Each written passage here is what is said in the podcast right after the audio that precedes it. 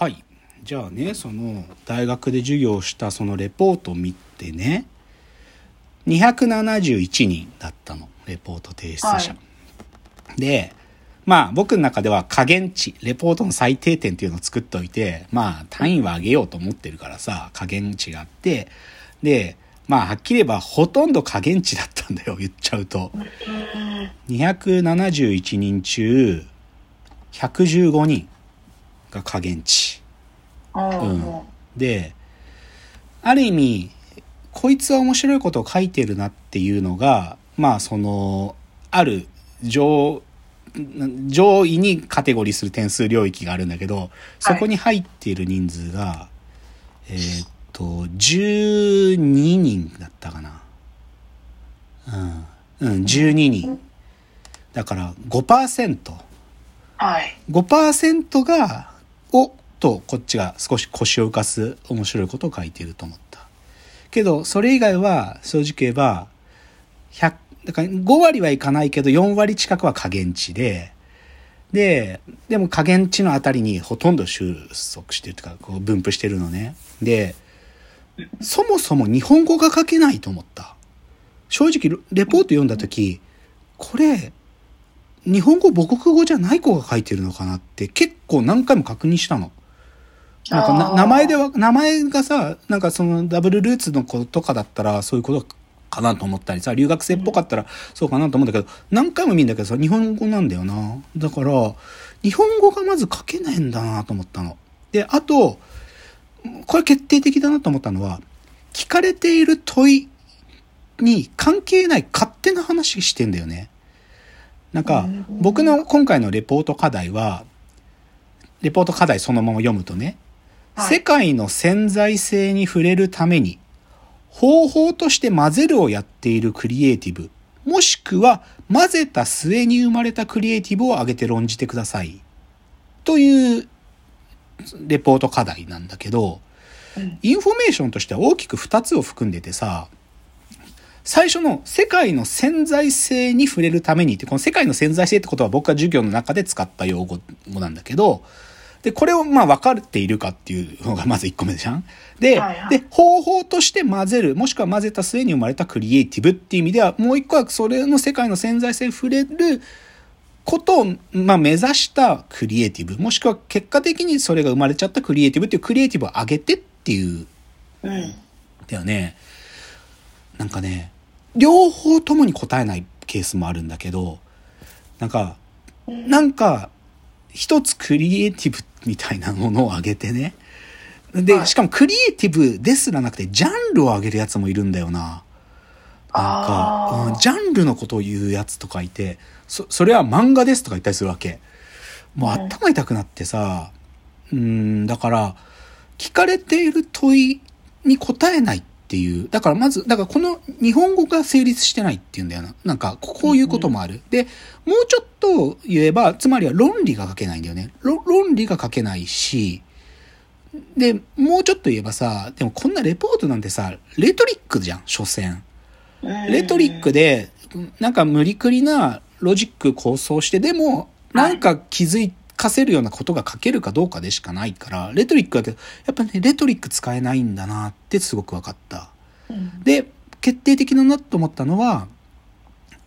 上げるクリエイティブのバリエーションがあまりに少ない。なんか、この学生の子たちには、ここまで世界が狭いのかと思ったわけ。なんか、たくさんのことを知ってりゃいいってわけじゃないけど、この場合要求されている問いがさ、他の人が書きそうなことを書いてったらダメなわけよ。もしくは他の人が書きそうなことだけど自分なりの論理を発見できてなきゃダメなわけで、その引き出しのなさっていうのは結構危機的レベルでまずいと思ったね。うん昔さ、あの、情報、国立情報学研究所の、あの、トーロボプロジェクトつって、あの、センター試験を AI に受けさせるみたいなのをやってたチームがあってさ、そこの新井のり子さんっていうのがリーダーだったんだけど、新井のり子さんが、あの、トーロボプロジェクトをや終わった後で、彼女がその後書いた本で、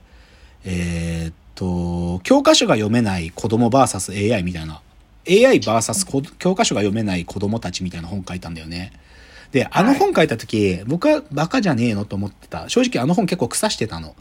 なんか、うん登録プロジェクトやってきて、なんか無理くり教育の話に引きつけて、なんか卑怯だなと思ったんだよ、なんか。やってきたことと連続性ないと。でも、ちょっとね、学生となんか一緒にいる環境で仕事してたら、半分あの本が書いてたことを少し今だったら僕共感するなと思ったね。うんどっちかというと僕の場合は、教科書が読めないっていうよりかは、日本語が書けないと思った。で、で、これはもうちょっと違うと、結構ショックなレベルで、小説すげえ好きなんだろうな、この子はっていうレポートがあるわけ。小説の題材いっぱい書いてるの。けど、はい文章がはちゃめちゃなのね。小説そんなに読んでるのにっていうくらい。ここまでって言ってな。だから、まあ、そ、シンプルに言っちゃう勉強不足ってことなんだけど、で、まあ、しさすごく単純に言っちゃうと、僕、自分ね、で、アカデミアの方たち、あと、学生見て、それぞれレベルは違えども勉強不足ってことが、なんか根本にあって、で、あ、いかん。で、ひょっとすると僕も自分勉強不足なくせに、なんか、持ってる貯金だけでやっちゃってるっていう思いもあるんで、この勉強不足を、てかまあ読書の量だね。読書の量を取り戻す一年にしようって決めたの。なんかうん年末年始で。で、今年1回目の最初の扱うものが、えーっと、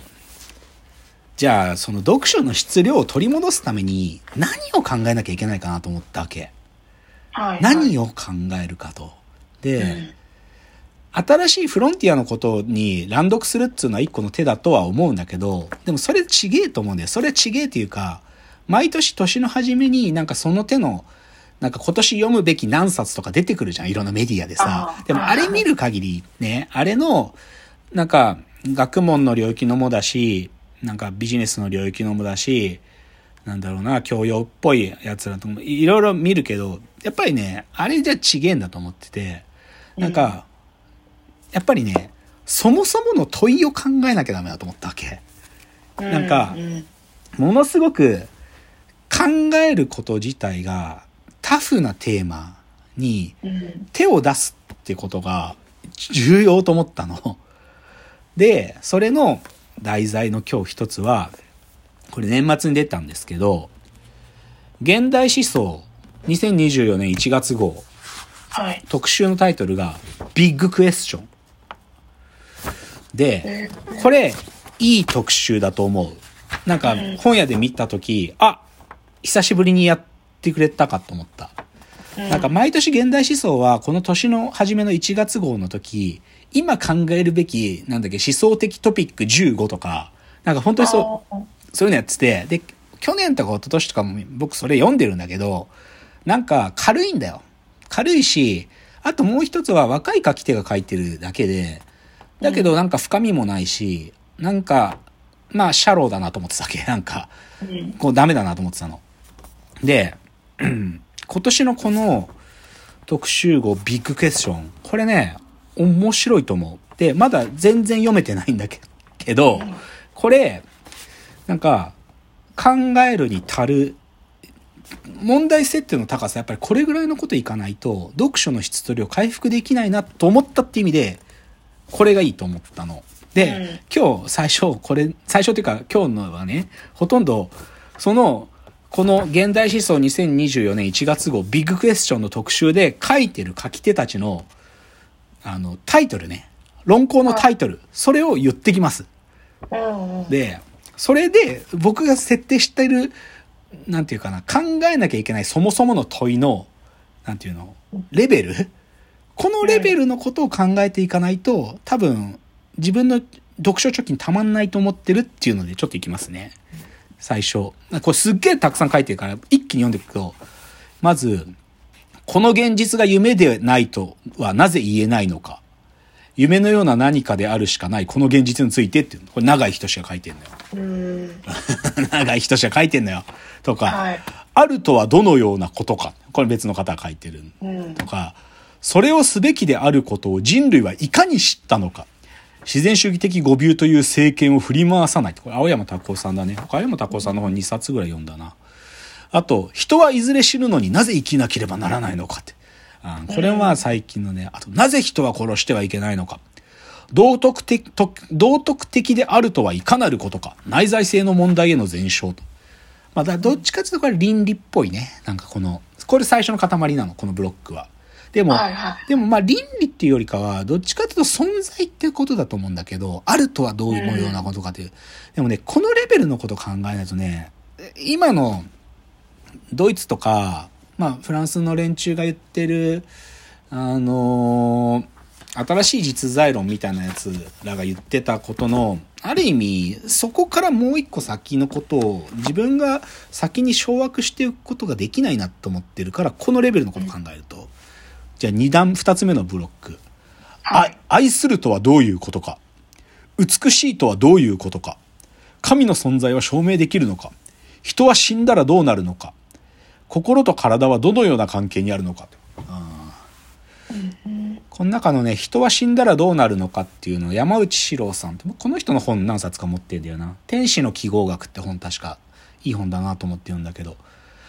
まあ、この辺だよね。だからこれ多分ね、強制とかね、多分そういう意味なんだよね、多分。少し社会性も帯びた言葉。愛するとか、